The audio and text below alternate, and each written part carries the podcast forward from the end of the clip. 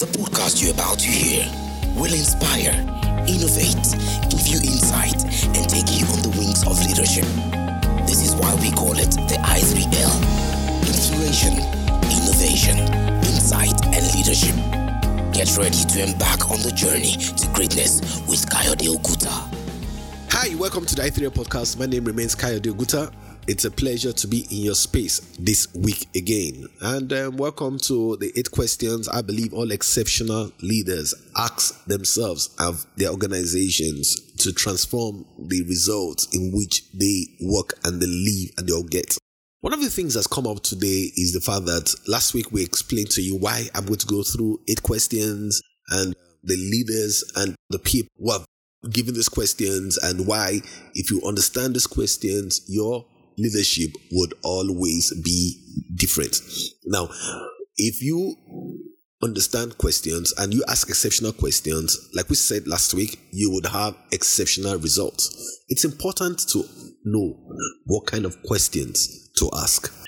So the first question we're going to be asking is going to be from the late sage Peter Drucker, who has been for more than six decades, who lived for more than six decades with an insatiable curiosity about him, and was a father of management. And we always say that he influenced the, one of the greatest generation of leaders that have ever lived. Peter Drucker cared about business, he cared about resources, he cared about how businesses operated morally and ethically, and he cared about the non-profits, about personal responsibility, and about contribution. So for Peter Drucker, the question, and that's the number one question I'm going to ask you, the question that every exceptional leader should start with is not what can I achieve, not how can I achieve. The question every exceptional leader should start with is what can I contribute? So when you come to any space, you come to any organization, you come to any country, or you come, you're a leader or a country leader or you're, you're a warrior, whatever you want to do, you've got to ask yourself, what can I contribute? What can I contribute? Now, what can you contribute is the fact that you'll be looking at where are the lapses? What are the things that ought to be done that is not done? Now, if you're thinking about how can I, what can I achieve, you probably will be blinded. But if you're thinking about how can I contribute, you will look at what are my strengths, what are the necessities of my strengths, what are the necessities that this organization need, how can this organization use what I have to become better. So Peter Drucker was very concerned about that. He said, what can I contribute? If you ask yourself, what can I contribute? It will make you justify your being on the payroll of any organization. So when you wake up in the morning, what can I contribute to the greatness of my organization? What can I contribute to the greatness of my church? What can I contribute to the greatness of my country? What can I contribute?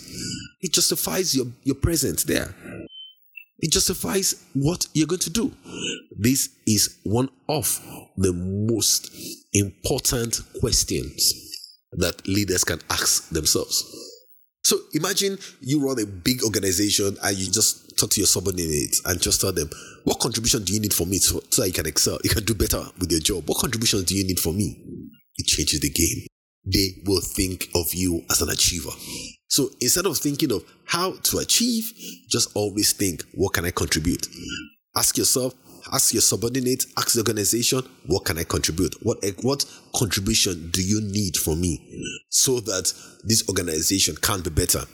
Now, if you think about this, it changes not only what comes to the table, but it changes the reality of why you are there. So imagine as a husband and you get home tonight, or as a wife, you get home tonight and you ask your husband or your wife, what can I contribute to make sure that your life is better?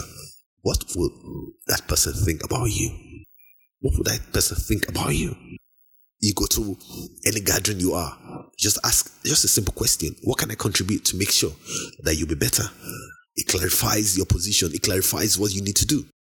Now, imagine if you now ask your subordinates in the office, what can I do so that your job can be better done? What can I do? What contribution do you think I can do? Only I can do so that everything will be better for you.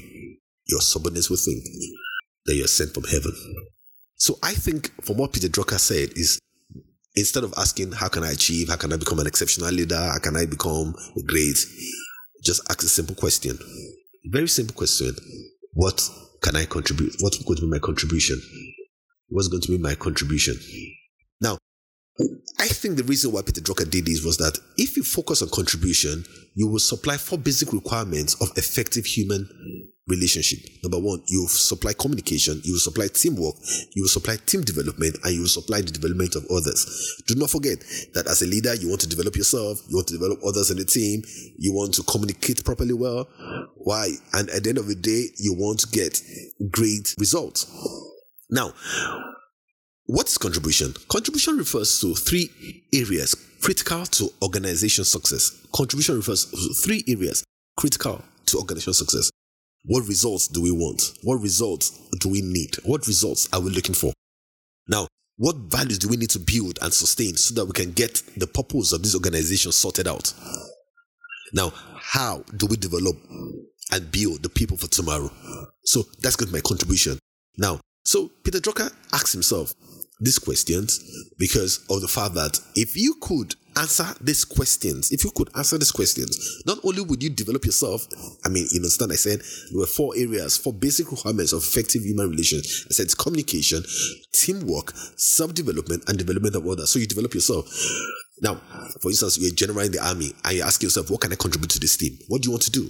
You want to develop yourself better. You want to know what are the best generals doing? What did best generals do? So you keep getting better. You keep learning. You keep improving yourself. Now, not only do you improve yourself, you also improve others. Now, in the process of improving others, you're also having good uh, human relationship. Communication is beautiful. You're talking to people. They understand what exactly you really want to achieve. This is the beauty, the genius that Peter Drucker brought out. What can I contribute? Now, I told about four different areas. Number one, communication. What contribution?